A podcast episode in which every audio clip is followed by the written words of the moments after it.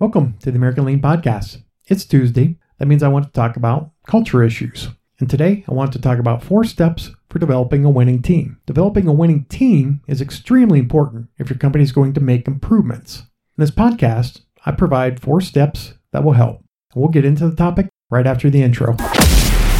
Welcome to the American Lean Podcast, where we cover five topics in five days in about five minutes. The only place in the world where you can get daily lean coaching. Your host is Tom Reed, and he shares his 30 years of experience and covers leadership, culture, entrepreneurship, lean methodologies, Industry 4.0, and interviews special guests on their lean journey.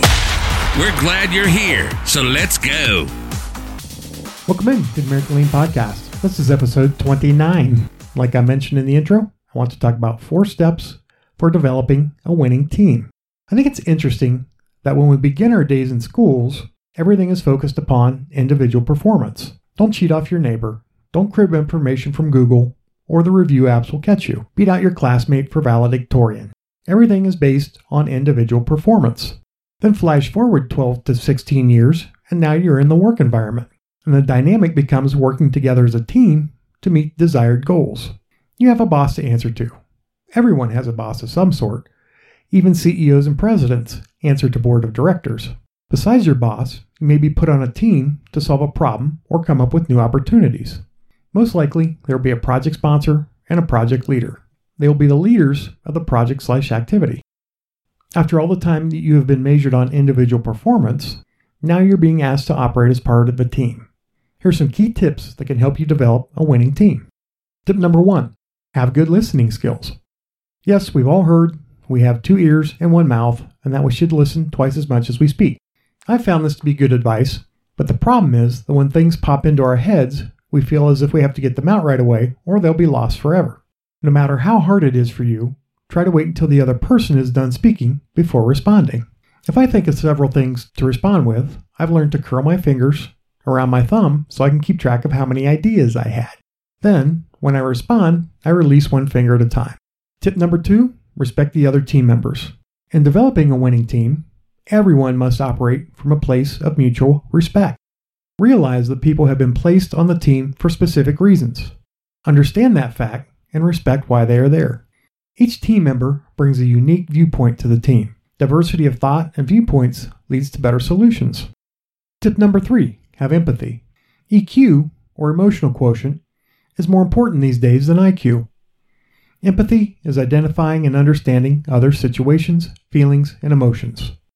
Maybe a team member had a baby that kept them up all night the previous night. Someone might have a loved one facing medical issues.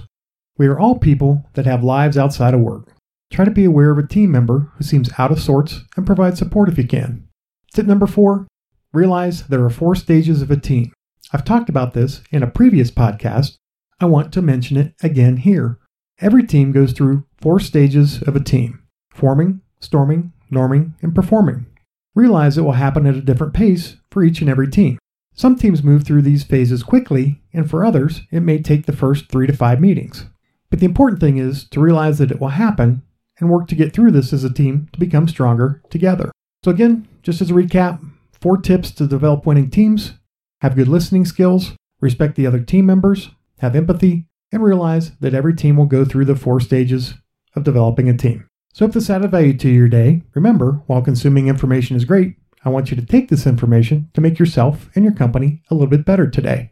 This podcast is for you, so if there are topics that you would like me to cover, or if you'd like to share your company's lean journey, please contact me at tom at americanlean.com. Full show notes can be found at americanlean.com slash blog slash four steps for developing a winning team. Until tomorrow, have a great one. Thank you for joining us today. As always, we're honored to serve you, and we hope that you and your company are getting a little bit better every day. Please subscribe, rate, and review this podcast and share it with others in the lean and business community. If you'd like to turbocharge your lean efforts, please visit us at AmericanLean.com.